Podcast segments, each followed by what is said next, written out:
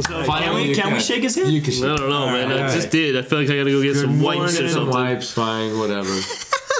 Happy New Year. You know how it is. Happy New Year's coming in at 2020 and in similar fashion. Sick again. My whole family got sick over the break, but either way, that's beside the point. Yeah. The cool thing is we're here recording and getting able to talk about soccer once more.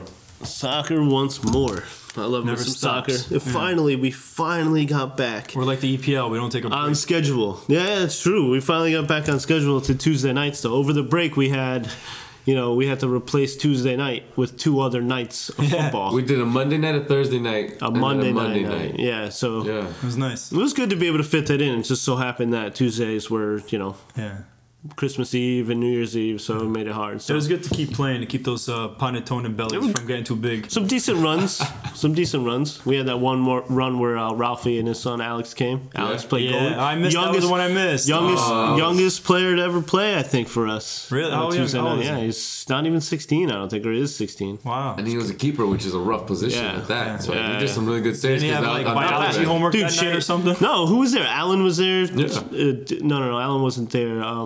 Shane was there. DJ was there. Shane was there too. Wow. Shane, DJ, Goody, Chigo. Yeah. It was a good run. That's Bruno. Sounds like a great run. Yeah, it was nice. And then, so now we're finally back to Tuesday night, which is good. It was the first run of 2020, which is exciting. And it wasn't a bad night either. What'd you think? Last night I thought, overall, it was a great night. Personally, I thought I did an okay night. Not too bad, but Tito and I got to be on the same team.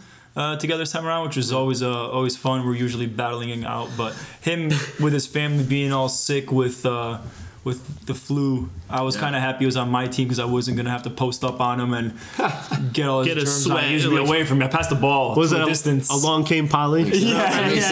Make that. It was like face to just that's why it was gonna happen. So when he was like, "Oh, we're on the same team," I go, "Great." Everybody's not going to be sick. Better. Orange, It was funny. We had that conversation about what the fourth color would be if we ever introduced a fourth team. Yeah. And it was weird. It's weird to think about, right? Because some people barely have unnatural. Red, black, and white. I wore orange yesterday, and people were saying that's too pale of an orange. I called it peach. I was like, it's a Chicago Bears orange. It was a good orange. That was a Chicago Bears orange shirt, I think, 20 years ago. It became a Chicago Bears peach faded shirt last night. But I would say memorable moments. Tito had a heck of a goal. Oh yeah, game one on our comeback discussion, we had to score to stay on. It was game one, and a few seconds left, and he was just past midfield. Pass went to him. I'm right behind him, and I'm saying, touch it off to me. Let's keep playing. And in Tito fashion, he kicks it up to himself a little bit because that's how he likes to shoot, and cranks one. Yep. And I remember distinctly yelling, "No!" Like, don't shoot. Like, what are you doing? Waste the shot. And in the middle of that, I'm watching it go upper 90, and I go, and then it hits, and it just we score. It hit the underside of the crossbar. Yeah, it was nice. It was very nice. So that's a game-winning goal. It was nice. You guys got to stay on. It was actually the second game.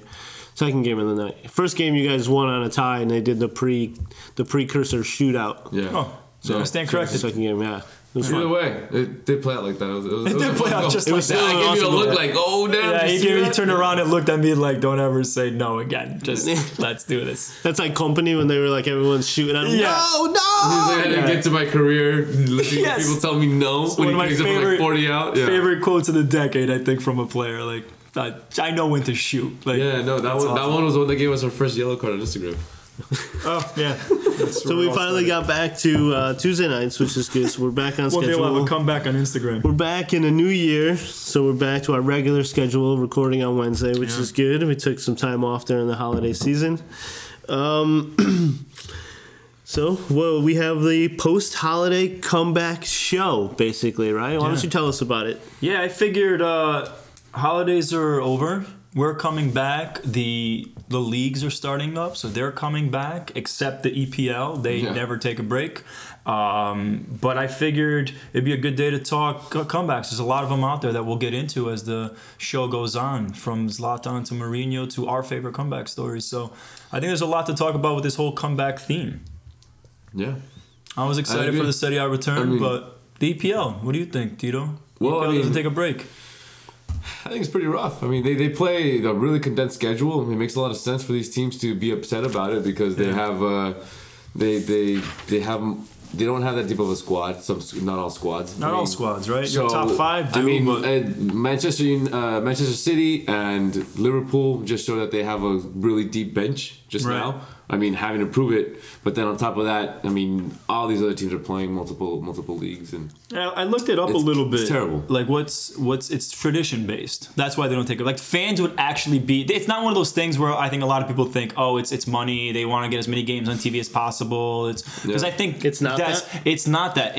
It would cause actual fan upsetness. I can't think of the word off the top of my head, but Boxing Day, playing on Boxing Day is a big tradition, and it stems back decades. Yeah, but just because you have Boxing Day doesn't mean that you also have to play 3 days later, and then another 2 days after that. And that's where it got. People started getting upset because I think everybody understood there's a tradition, but now it's the other games are feeling non-traditional, and it's symbolic to the fans. And Howard Webb, the ref, actually he was interviewed once, and he said players used to ask for a yellow so that they would get the day off, and he would refuse it, obviously.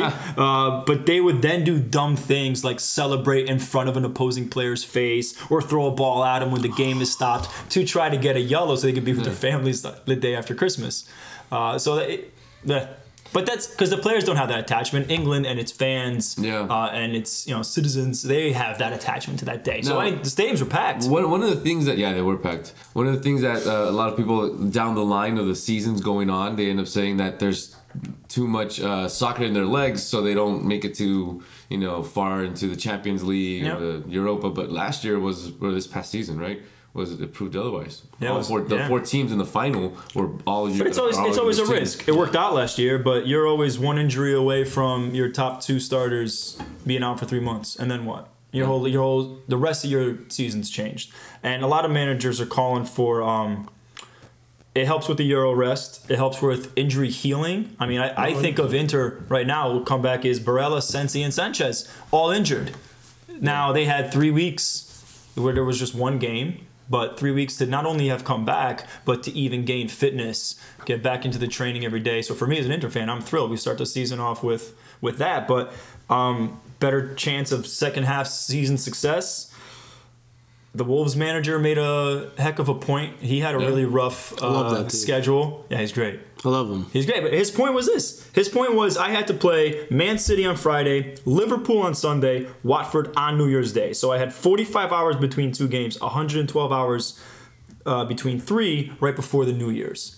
That's a heck of a stretch of just getting on buses, moving, going. Yeah. You don't even have time to think. You're just like, game's over, move on, next game. You can't even discuss what happened other than like during the bus ride. Right. It feels like Sunday League. Like you're just chatting, at halftime. It's funny because you're super quiet, and I know it's because you're about to say something along the lines of. They get paid to do that. That's their job. That is their job, right? I mean, isn't it? If you got paid, I know. You're just I was waiting to, I was waiting my turn. You know what I mean? So, but make it come. It's what they do, man. It's what they get paid to do, whether they're training or they're playing. I know that there's a big difference between playing and training, but they're getting paid to play soccer. They're getting paid to play soccer, so I just can't feel bad for them. And it's amazing. And I'll give you my counter argument. Okay. On it. One of it is we speak on this podcast a lot, soccer saturation. I think too many tournaments, it devalues the other tournaments because who cares? Lose a game and you don't care because in 2 days you got a whole new one. So you can't even stew on the fact of what you did. The other one for me is I want not just individual players being fit and healthy and ready to play because you want to watch the best of the best compete against each other. But I think even as a team, we all played, right? We're three podcasters that play soccer since we were kids, still playing. Right. We've been on teams. We've been through coaches. Training is part of tactical movements and making yourselves as a team just better and better and better, which makes the competition better and better and better. When you can't stop to think and train your team, I think you're relying on just instinctual getting along of other players because you don't even have time to kind of work them together or try different formations or try some different angles or approaches because you're just like, God, I really hope Franco and Tito really get along and, oh, wow, they really did that game. That's great. Or Tito's struggling. Let's sell him in the January window and get another guy because there's no time to integrate. There's no time to form. So that's why I think the break just brings us as fans a much higher quality of soccer. And then the games you're waiting, it's like the World Cup, 4 years. When it hits, how amped are you during World Cup year, right? Now, if the World Cup was every year, it wouldn't feel as like, oh my God, the world must stop. World Cup is on, because it's a 4-year journey to get there. Yeah. Oh, yeah. And it's what I think about whenever that comes up. And I will say this, I agree with you. They are getting paid.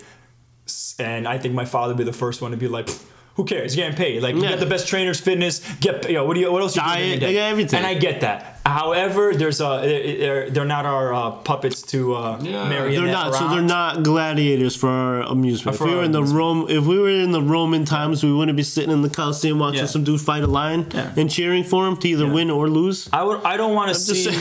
It's just like American football, but it's getting to that point. Here's the point about soccer saturation. It's just that it's not just the EPL that play a lot in a short amount of time, but it's also, dude, when I was a kid, I watched one game a Sunday, and I had to go on top of my roof and switch to like the antenna to B or something like that. You know what I mean? Now you watch games now where you got one on the computer, one on the TV, one on the phone. There's a lot of good games. That's me right now. Yeah. So we feel like there's a lot of games going on. You can even process it. When it's done, the next day you have the second half of that Champions League round, and you're watching all over again. You almost can't even process what the heck is happening. Yep. And then you get the Caribou Cup is coming up. Like, every league should have a tournament. Mm-hmm. And I like tournaments that bring all of the divisions into it, because then you get Cinderella story coming in. It's great. That's awesome. Yeah, I played that one. Two tournaments. Not, which one's better than the other? What's the point? Now you got that many more games. Which one do you focus on? La Liga, la Copa del Rey. You're putting in your bench teams, so now I'm watching a bench team play for a cup that I'm like, eh. So it's just nonsense. Well, there was all that talk about Liverpool having to play in the Club World Cup, and then the next day playing the other game, and he fielded a completely different team of they lost, right? They fielded a bunch of like 16-year-olds. Yeah, and they lost pretty hard. Yeah. So I mean, but Club World Cup, that's a tournament. That's a trophy to take home. Like, you can't expect them not to focus on that. Yeah, you got to win it. It's part of the awards that you want to win, I think. Oh, yeah. It shows a superiority in European soccer. I read actually...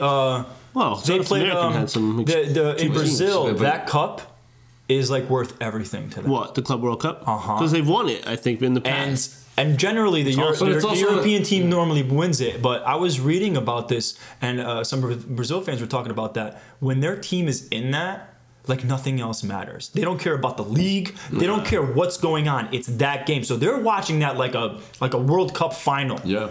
And we're kind of like, oh, hey, Liverpool's in the Club World Cup. Like, that's kind of neat. Wonder how they do. I'll watch the game. But they're watching it like it is the end of the world game. Yeah. And it surprises me how much value they put into that. It's also because how many times do you get to go to that final? Yeah, it's the Copa Libertadores winner, which is basically the best tournament, so the Champions League of South America against the winner of Champions League. So it's the two best teams from the two best continents. I like how much they give it value. And it's awesome. And Monterrey killed it. Yeah, third best team in the world, man. They did a good job going up against Liverpool. Well, that's a comeback story. Here's one team that did not come back was America. Oh, so you were saying, don't worry, America always comes back, and they did it in the semifinal game. They came back from a 3-1 deficit, and they not only that, but they were winning 2-0 in the final anyway, and there was a late goal that got them into PKs. So America was winning 2-0, and then so that's a comeback story too. Yeah, so like Monterrey barely scored a goal to put it 2-1, so it's even. And then they went to PKs, and then Monterrey won. No, Monterrey were good, man. I watched a couple of the games. Their game against Liverpool was actually very good, man. Yeah. They came out to play. And I was telling you, I was listening to L3. L3 is just a segment on Sirius XM during counterattack. And the guy was saying that they, like the Brazilians, they take it very seriously. This is their chance to play against the best team in the world. They were playing Real Madrid 3 years in a row. I mean, Real Madrid were nice during those years. So, I mean, it's a big thing to go up against those kinds of things. Yeah, it's cool. So, it's a good time. Yeah, so that's why I think those tournaments are just too many are devaluing the other one. Because winning the league tournament, I think, should be treated well. And there should be, like I think right now, you automatically qualify for the UEFA the Euro Cup if you win that. So there's like a little bit of an incentive. Yeah. But you should want to win it because it's like your own personal inter-league tournament. Yeah. Now, if there's a second one, which one do you... So that's why I don't like it. Now, back to that break thing. The EPL is finally going on a break this year. But even that, they kind of like... They nerfed it a little bit, in my opinion, because in February is their break. And on February 8th and February 22nd are the breaks, quote unquote. And they pick 2 days because they're going to split it. Half the teams play on the 8th, then take a break. And then on the 12th, the other half play. On the 22nd, the other half play. So they're each getting, half the team's getting a break, but they're still not stopping. So the fans, I guess, will always have a game. So, I mean, maybe it's a interesting approach so they don't, fans don't have to say, I don't have to watch, but... Well, there's probably... It's their first break. There's probably competition amongst leagues, too, so they don't want people to go watch something else during that time, so they'd rather just... Yeah, they want to stay on top. Right? Yeah, why not? Just always have at least... So I guess the good thing is there's going to be 5 games, yeah. Which is good. They're listening to the coaches, and they're saying, all right, we're going to do a break. But you couldn't... Boxing Day's too big of a tradition. I'm a sucker for tradition, and when I was reading about that, I was like, I wouldn't want to lose that. You don't want to lose a soccer tradition that's been around forever. The teams that have money, you were saying that you think that there's too much saturation, so the quality of soccer is going down. You don't want to see tired guys or subs playing. You want to see the best soccer all the time, which I agree. Yeah. Everyone agrees we always want to watch the best soccer all the time. Yeah. But if Liverpool goes out and plays against Chadwell United in the second league and they go out and smash them 10-0 with their first team... Yeah. Is that really fun to watch? Or would you rather see a scrappier game? I don't mind it. I want it to happen. Maybe Liverpool to smash a team. No, I want Liverpool. It gives them perspective. I want Liverpool. You guys, this is the top level. Let me show you what's happening. I also want that matchup to happen because sometimes Liverpool's not going to come out of that okay. And now we've got ourselves something to watch. Have you seen the US Open Cup here in the States? Yeah. You'll have one team maybe coming out of a PDL to play an MLS team, and then it'll just be 5-6-0 versus the MLS second division team. Yeah. And it shows you the perspective. The disparity is insane. Bridgeview United were 1 game away. They made it to the semifinals. Lost to Rough Riders in the Long Island Rough Riders. Yeah. And if they won, they would have ended up playing Rough Riders, Houston or Dallas or something. No, yeah, I can't tell if it's a good name or a bad name. They were nasty, dude. They were really good. Do they play the song? The song is an intro. No, it was way before that. The Long Island Rough Riders. They were good, man. They were before DMX. No, but they were. I remember when I was with the Patriots, they were within our. Yeah, we were also a game away. We played Charleston Battery in the USL, and we ended up losing away. But we had beaten USL team Miami. At home in El Paso. I played in that game when Charleston lost there, and then that team played LA Galaxy. Yeah, that team was good. Pierre was on that team. I think maybe even, I don't know if Rodrigo was on the team at the time, but they were nasty, dude. Yeah, that's cool. So, all right. Those tournaments are fun. Yeah, I could totally see wanting to have a Liverpool versus a Charleston Town.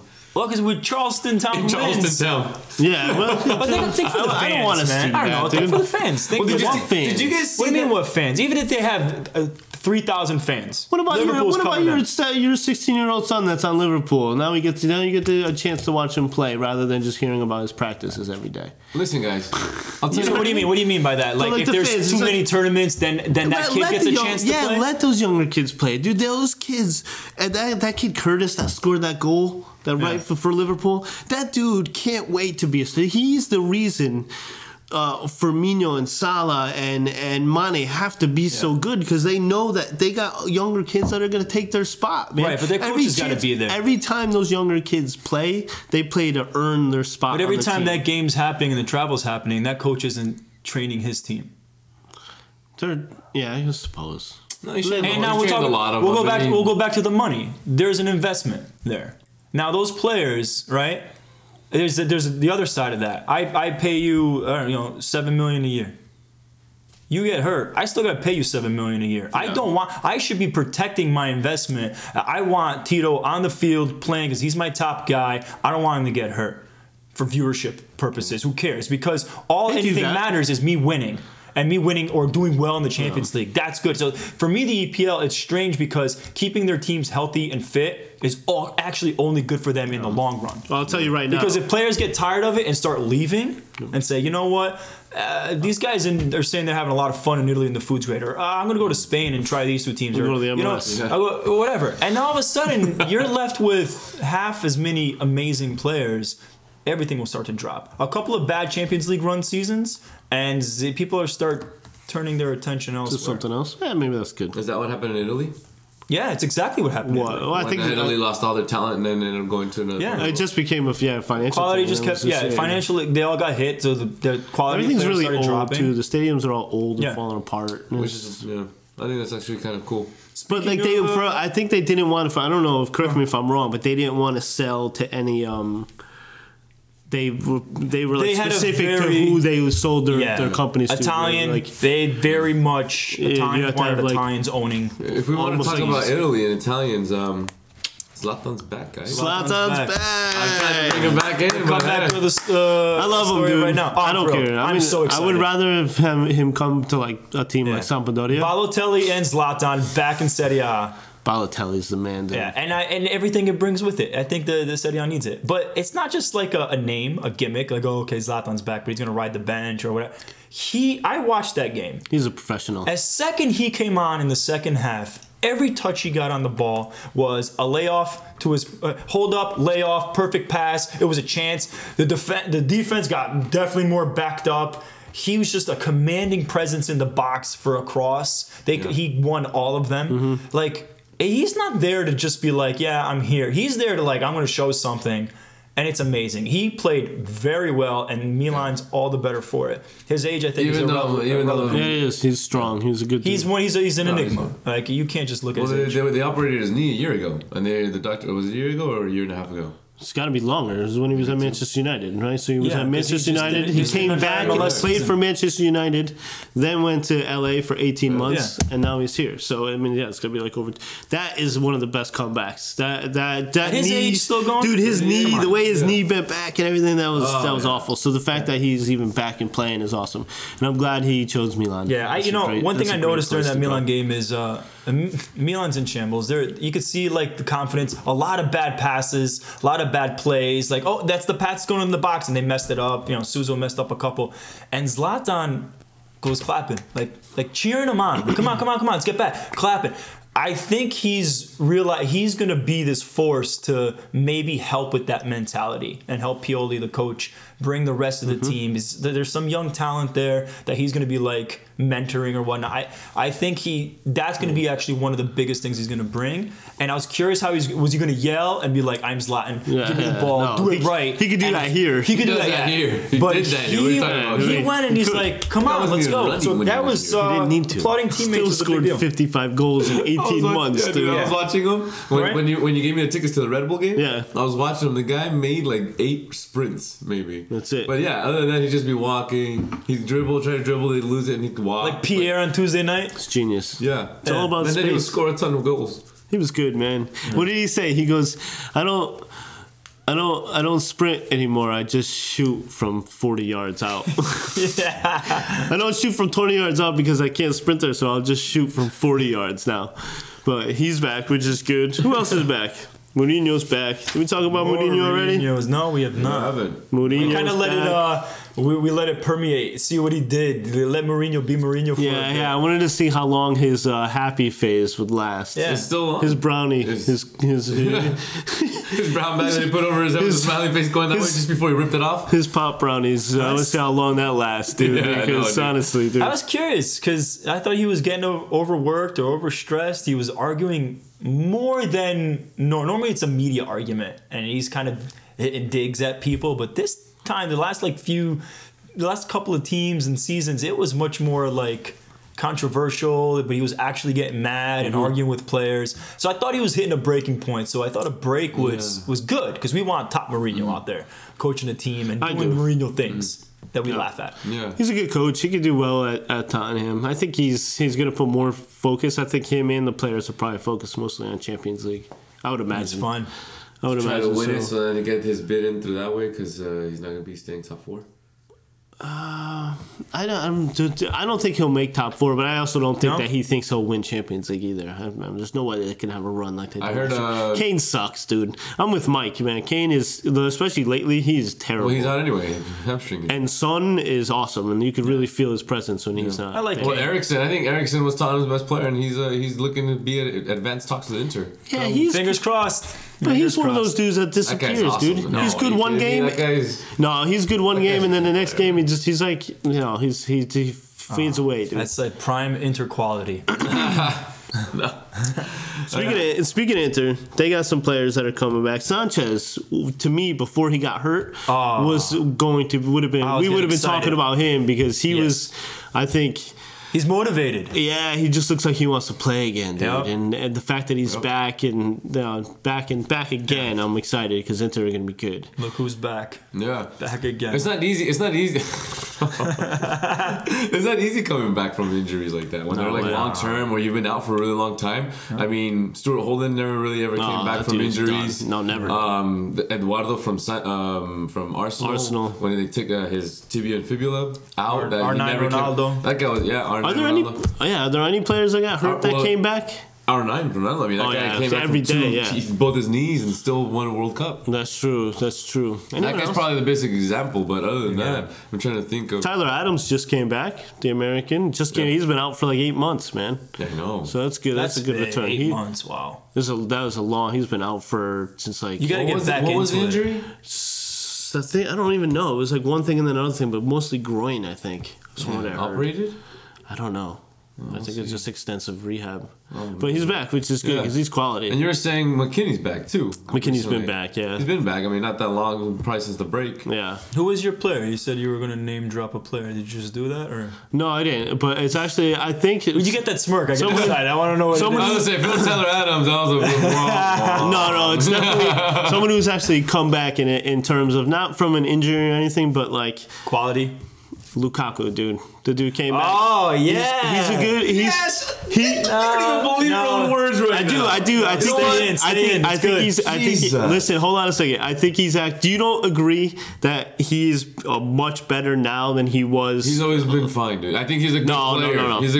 He's never been this good. He's never been as good as he is for Inter. Okay, if we're talking about comebacks, there's a game Japan-Belgium. And Belgium ended up... Did you say Japan? Japan in the World Cup. Go watch Belgium, Italy, and then let me know what he does, dude. When there's a good defender, he doesn't do anything. I'm saying if Koulibaly was there, there would have been no goals from Lukaku. None. No. I disagree. Lukaku knows how to score goals. He misses a bunch. A lot. But then he also scores. Yeah. And you know what? It doesn't matter. He's there. But soccer isn't just scoring goals. There's a negative vibe to the guy when you say goals is ridiculous because he's proven to score goals. Yeah, but he's not proven to trap a ball. And on top of that, but that's the only thing everybody comes back to is his trap. His first touch. You know how many people he drags with him when he's now getting better, right? He can put his first touch 3 feet in front of him. And who's going to get around him to get him? He's got the body to be like, I'll go get it back. For instance, he was barely playing at United, and now he's a proven starter in the Italian league, and their team is on top, right? Is he the leading goal? Who's the leading goal scorer in Italy right now? Immobile. He's destroying it. He's destroying it. But he's up there. So he's up there. But that's my point. He has definitely come back to maybe reaching the potential that he was always told that everyone was going to reach. I watch every game, obviously, but. It's more with Lukaku. It's been much more than just hey, Lukaku's on and he's scoring. One, the Lukaku Conte partnership is a better love story than Twilight. Like that's how good it's been. Like that's a good story, man. They're chest bumping after goals. Like Conte just said, Lukaku was the diamond he wanted to polish that he could never get, and now he's finally got him. And Lukaku's motivated, Conte's motivated, and we're seeing the fruits bearing from it. But the other thing that's really happened is. The rest of the team is vibing with him. He likes everybody. They all get along with him. Him and Martinez, Lautaro, the Bull, they're getting along like two best friends. They have more assists for each other than they're worried about goals. They're literally, they talk about like setting the other one up is just as fun. They're formed that partnership, that's cool. Which for Inter as a coach, like Conte as a coach and as a team, that's a big deal because your two forwards are not only firing on all cylinders, they're getting along really well. You think Inter are going to win the league? No, I don't know. He's not going to say it. Look at He wanted to question me and looked down at his notes like he wrote it down. There's no... They call them pazza Inter for a reason. Oh, yeah. And every time they'll make you excited... There's no Italian fan that will say that their team will ever win. Ever. No Italian fan will ever say that. Trust them, man. They don't. I think... It's anything, too much corruption. It's too much. We've seen way too much. I worry. You know what it was? When Barella, Sensi, and Sanchez got hurt, I saw immediately, like, their midfield looked... Last year's midfield. Yeah. There was so many gaps. And their Champions League run took a big hit for it. They were just not controlling games anymore. With those guys back, if they stay fit, if there isn't 17 tournaments they got to play in and risk getting more injuries, they have a chance. I think... They have the motivation with Conte. They're playing well. They're gelling. If people stay fit, they have a chance to take it to Juve. Because I don't think they're doing as well under Sadi. However, last game, Juve looked really good. And if they keep that up, they're going to be really tough to beat. And their bench is just deeper than Inter. So that's where I get cautious. I think it's great. And the thing I'm most annoyed about Serie A this year is the fact that Napoli has dropped off so much. And Rome. Because having Inter moved up into that competitiveness again, like actually fighting Juve now, it should be 3-4 teams up there. Milan, and instead it's back to two. Yeah. It's back to just... rather it being Juve and Napoli, now it's Juve and Inter, which is great for an Inter fan, but it sucks as a whole because it should have been Juve, Inter, Napoli, and Roma and Lazio going crazy. Lazio having a great year. At least there is a race this year. I mean, at least there is more of a title, which is good. So that's all. Comeback. One of the comebacks is the Serie A, I think. I think it's gaining more popularity. Oh, that's a good one. The league is getting better as a whole from top to bottom.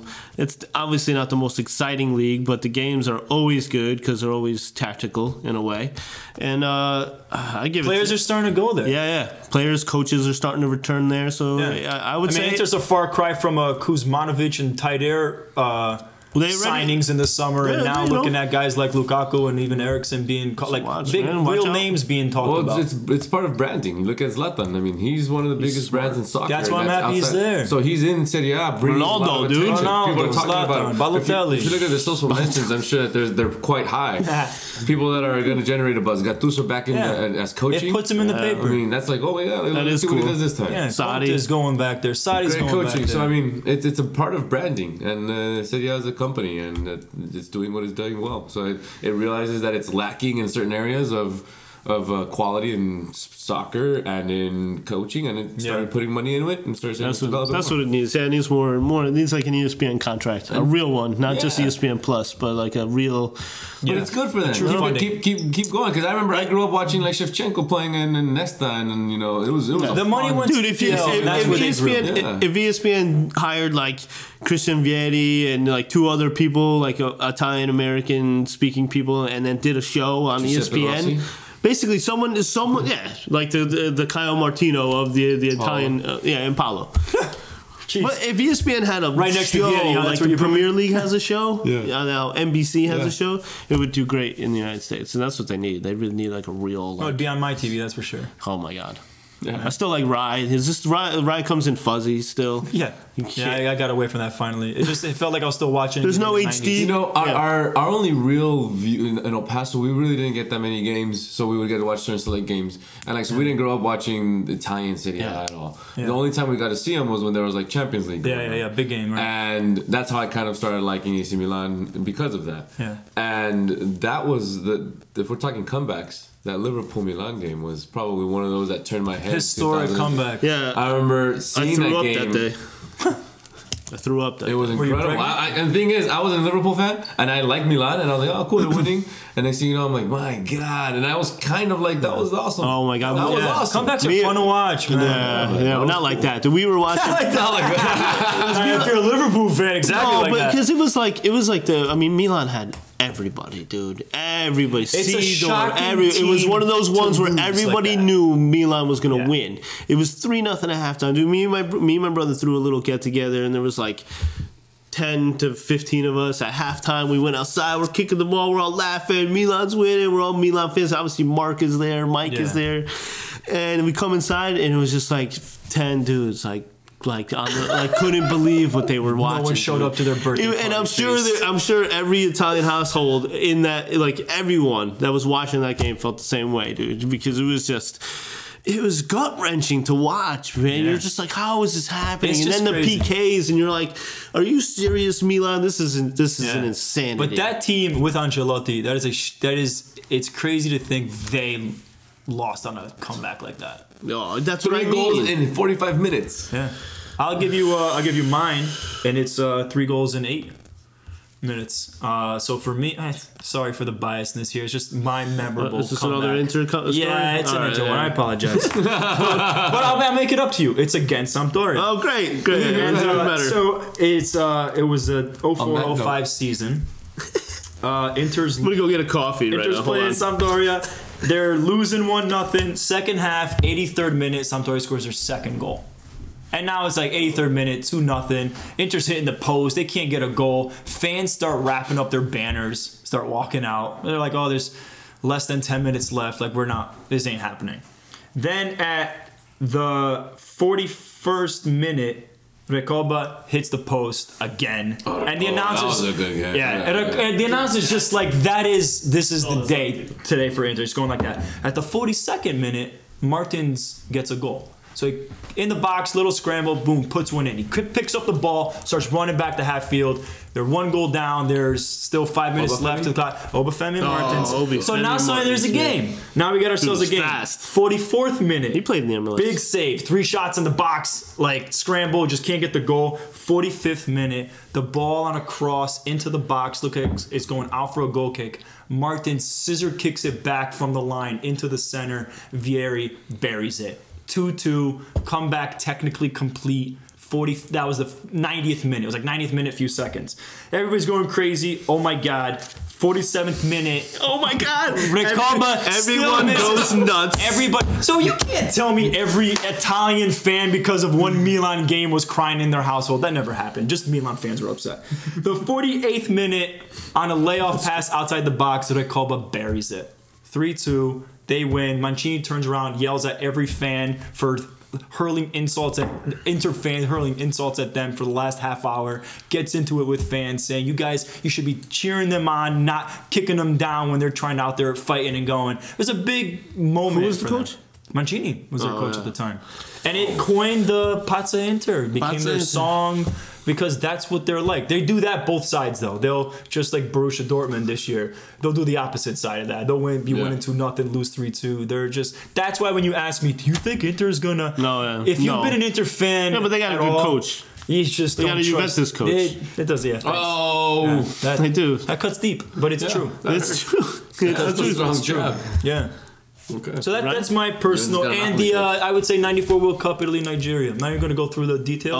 Roberto Baggio comeback in the quarter round of 16. I was there. That was my first like watching moment. Big comeback. Oh my god, 90,000 people going bowing, crazy, screaming, the stadium's shaking. That was insane.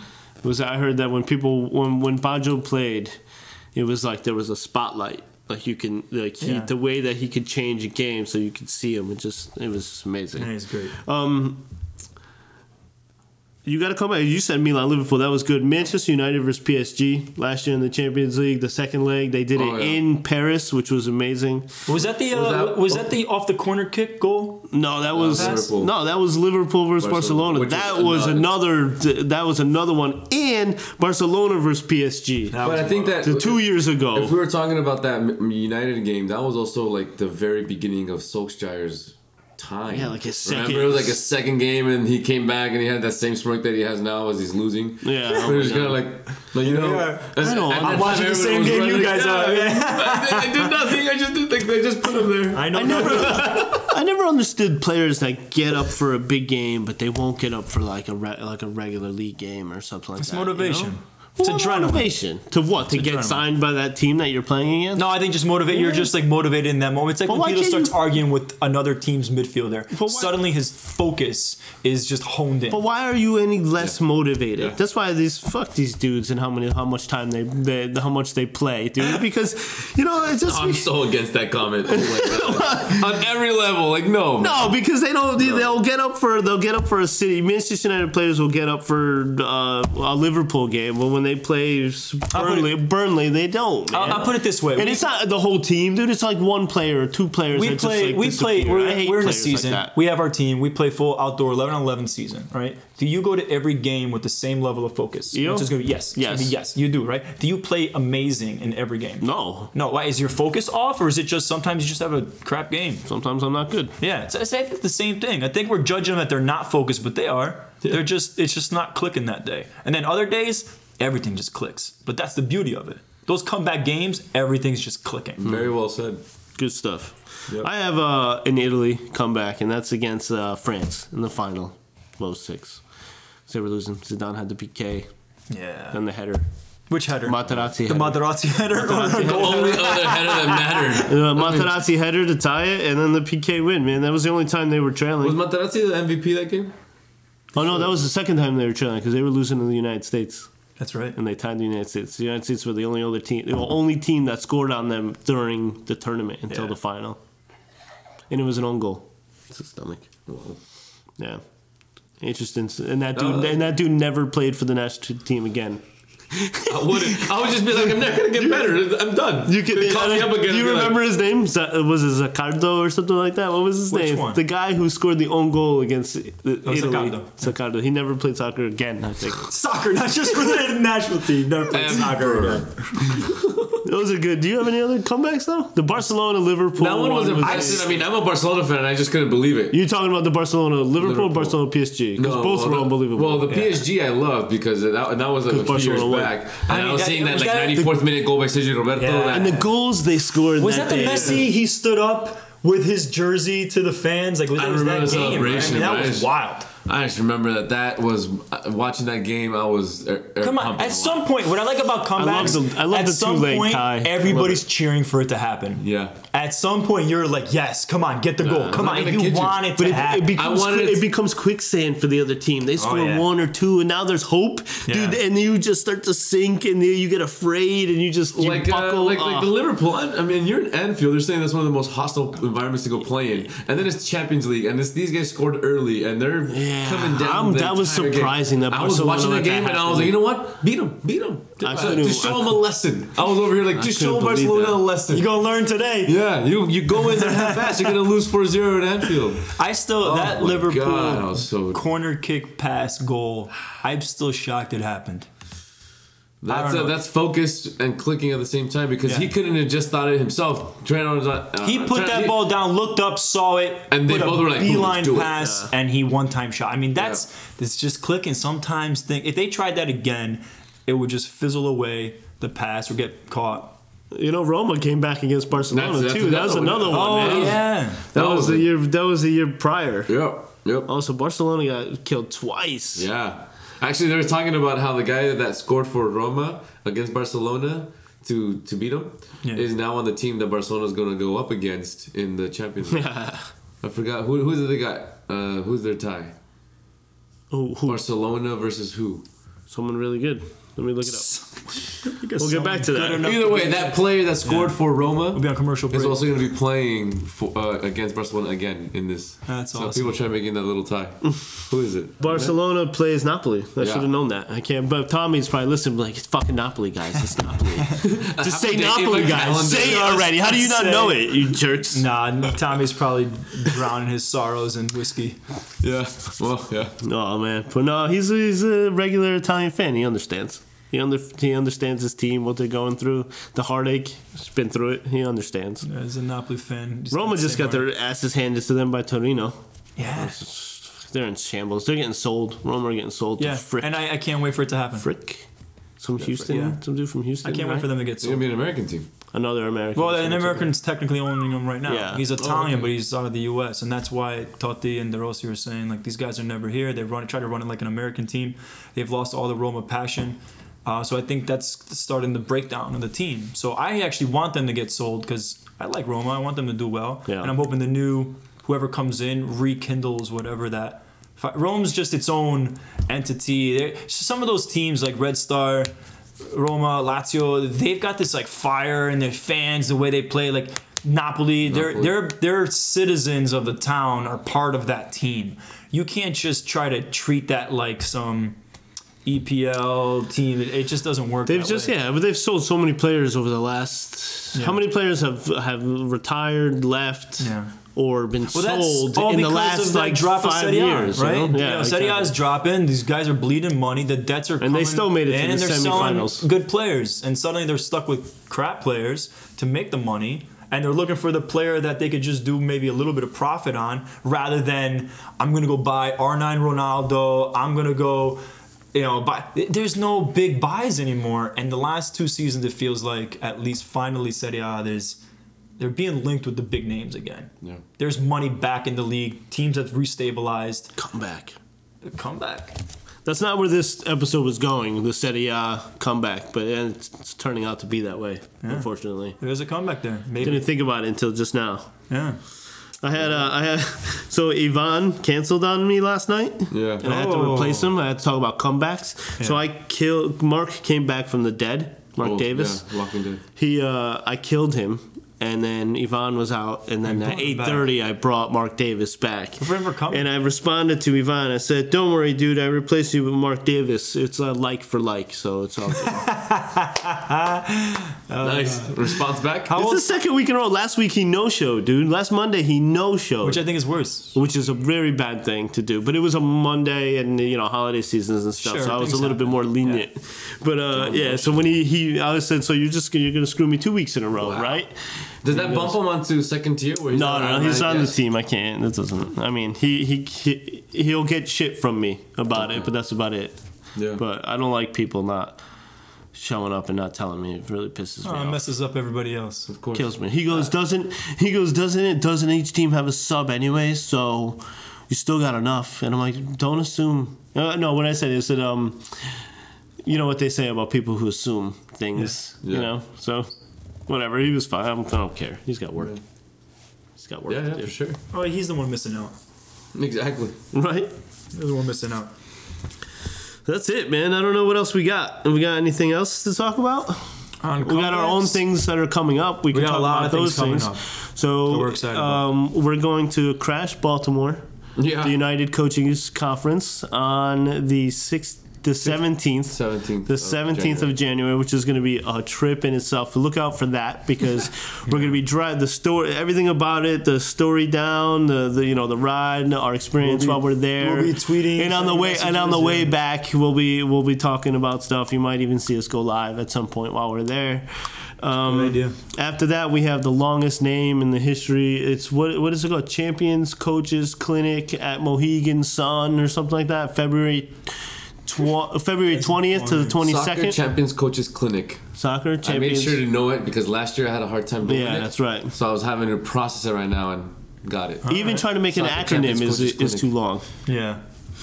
So we have that, and the coolest one that we got going on is the shoe panel, and Tito knows more about that. Yeah, so that one, I gotta confirm the date. Stay tuned. Yeah, stay tuned because I gotta confirm the date. So I would say, last but not least, we end this episode on some of our own New Year's resolutions, personal, FMST, or fans, whatever you think. Yeah, Tito. All right, you got one? Yeah, actually, I like many. I mean, I think if anything, my social media has been blasted with how everybody's going into the gym. Yeah. I'm actually taking full advantage of the gym at Sacred Heart. And nice. I'm going there every morning, or I want to say 4 to 5 times a week. That's a lot. No, that's it. I feel For better. How long? Are you just going there and leaving? Or are you going there and like working out? No, I'm going... some people just have going to the gym and then they walk around with their phones in their hands. Yeah. No, are you kidding me? No, I've been. Are you like chatting with us the whole time? No. Actually, you guys are probably asleep. I go like at 5 in the morning, 6 in the morning. Yeah, I'm definitely asleep. No, I've been feeling good though. Yeah. Are you kidding me? Yeah, it's awesome. I've been developing my shoulder a little bit. I've been rowing, just staying active more, just because I want to stay around, and stress builds up if you don't work out. You got to work out. Yeah. So it's more so for my mental sanity, and my last semester was a tough one, and. That's good. We're going to have a 2020 a little bit healthier. Mm. Do you have a goal? Like, are you going to run like a road race, or do you have like a weight you're going to get to? What is the goal? The goal is to be able to run forever? No, my goal. Yeah, no. My goal right now is to just go when I 4 times a week. Oh, just keep running. That's literally my goal, is to go 4 times a week. And even then, like, I used to go to the gym and I'd run like 7 miles and I'd do like an hour and a half of like squats and deadlifts. Now I'm kind of more like staying limber and walking, doing the stuff not so heavy on my knees. You'll feel the gain from that, like the positives. Everything's gonna come out of that. Your stress relief is great. You're just feeling better and mobile, which means you'll play better. Yep. You'll just feel better when you're on the field, which I think is super important to you. Yep. You'll just be playing well, and all of us. And it's one of those where, I mean, I remember I used to like curl and do all these kind of things, and I was curling at the time like 40, 45 pounds. Trying to purify yourself. Right, 100%. Now I'm curling like 12s and 15s. Yeah. Kind of just going more for like the stretch and the being limber and kind of fortifying my muscles and not looking to get yoked, I guess, anymore. A couple of Flintstones vitamins and you're good to go for the year, man. There it is. Boom. Good, so I'm just looking to do with that. And obviously it's going to help me out with soccer. Yeah. So come season time, I want to be just fit. What about for FMST, for this podcast and our fans? Any goals? Yeah, actually, get better at getting content out. One of the things I've been wanting to do from the beginning was write. I kind of like a small little blog, so I want to make sure that I get on that, and I start perhaps doing a weekly kind of just chat or what's going on in my head aside from this. So I'm looking to do a bit of that, and just, you know, investment in myself about learning the game. Oh, so the rest of us are going to get more insight into what's going on in Tito's head. That's interesting. I mean, I read a lot. It was one of those where I guess I said it and I thought it was like what everybody did. I mean, I read probably like 3 to 5 hours a day of just soccer news or like news in general, and trying to link things up. So, I don't know. It's just now that I don't know that not many people do that and they just revert to Twitter, well, maybe I will be a curator of information. Awesome. Or something. So looking to do that, and hopefully I'll put it out there. Franco, you? Personal? Well, health. I'm 39 years old, so my goal is to get in shape by 40. I don't want to be in my 40s and be out of shape.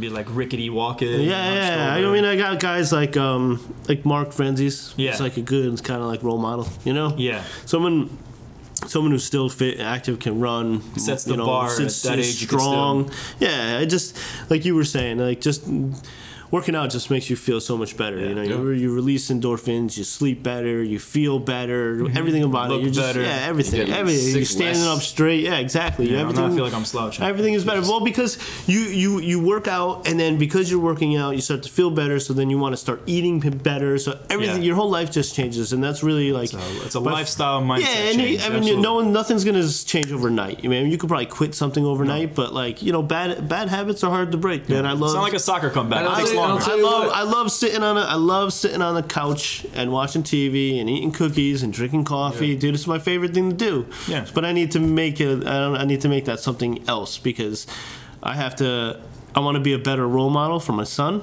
Yeah. So if I'm sitting on the couch watching TV, he's gonna sit on the couch watching TV. So if I work out, hopefully he'll start working out. And I know Mark's son, Dimitri, runs with him. Yeah, that's great. And like miles, like just 3 miles, goes. And the dude can run. And his daughter runs, and it's all stems from him going running. And then they wanted to join, or he made them join, and then that was it. Yeah. So I think being a better role model, basically, and then get in shape. But that is also for soccer. Nice. This is going to be my comeback year, I think. Oh, the Francese comeback. I love it. I think I'm going to come back this year. I like it. Yeah.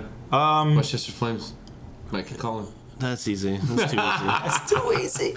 Yeah, I mean, come on. What about I'll be like the Parkhurst of the USL 2. You know, I'd be like some old like Maldini came. Oh no, Maldini like Donald Dundee came here. Any FMST resolution? Yeah. Get more interviews, right? I definitely want to do more of the interviews. We know so many people, and we want to share these stories, man. Yeah. People are just, every time we get together, we just sit around and tell stories, and I want to hear all of them, and I want to record every single one of them so that everyone else can hear them. So I like it. That's a good one. And then just really following through. I have so many ideas that just pile up, and part of my problem is I don't do any of them because I can't choose which one I want to do first. Yeah. But I just need to like throw a dart at it, pick the one I want to do, and then go on with that one. So, like, creating our games. We got Keeper Kings. We got Kick the Cup. Is it Kick the Cup? What is it? Is it Kick Cup? Kick Cup. It's Kick Cup. We got Bindit. We got all these great ideas, and they're just stagnant. So I want to pick one, and I just want to do Turn ideas to reality, basically. Bang. All right. Yeah. Cool. Making dreams come true, baby. Yep. Nice. And you? What's going on? I don't have anything. I conclude. I'm perfect the way that I am. It's good. Personal. Awesome. He couldn't wait. He was waiting. Personal. I feel like this was one of my better our personal FC Shelton team seasons. I want to go even better this year. And likewise to what Franco was saying, you know, I finally did. We moved last year. I got a soccer field across the street from my house. We got the park. It's actually our home field for our team. As soon as winter goes away, I don't want to just be like, oh, I'm going out there to work out. And I want to bring my boys with me. Yeah. Especially my youngest is really, you know, he's only 1.5. He's almost 2, actually. Wow, time's flying. He's really showing interest and he wants to go. My oldest is asking me more and more about soccer. I'm trying to play in the house. But now I got this field across the street from my house that I want to take advantage. Mm-hmm. And I want to just be playing more with them. And same thing, lifestyle, keep them always outside, keep them going, keep them active. So I want to, I made that as a point of this year I'm going to do, and I really want to stick to it. And hopefully that translates to me just being better for you guys on the field. And FMST, social media. Like, really improve it. So we have, Franco mentioned we have all these ideas, which is great. You mentioned just more content creation, which is going to be fantastic. And then to me is, you know, I want to share that out and really reach out more. So we're hitting these conferences. We're hitting these ideas of podcasts we're putting out there. We're reaching out to all these people. I really want to make sure that we do that well, and ultimately it leads to wanting to connect with the fans more. I think a lot of our fans are listening in, but we're not engaging them as much as maybe we could, and I want to give that platform out there for them too. Right on. I think those are collectively some good things to look forward to. So I'm going to hold you guys to it, so I hope you guys hold mine to myself. I'm pretty lenient. I'll let it slide. I'm not. That's your goal. That's why we need you. Just kidding. All right. Well, another great podcast in the books. Yep. See you guys next week. Good stuff, man. Take care. Thanks for listening to FM Soccer Talk. To catch our next episode, subscribe on Apple Podcast, Google Podcast, and Spotify. You will not want to miss it.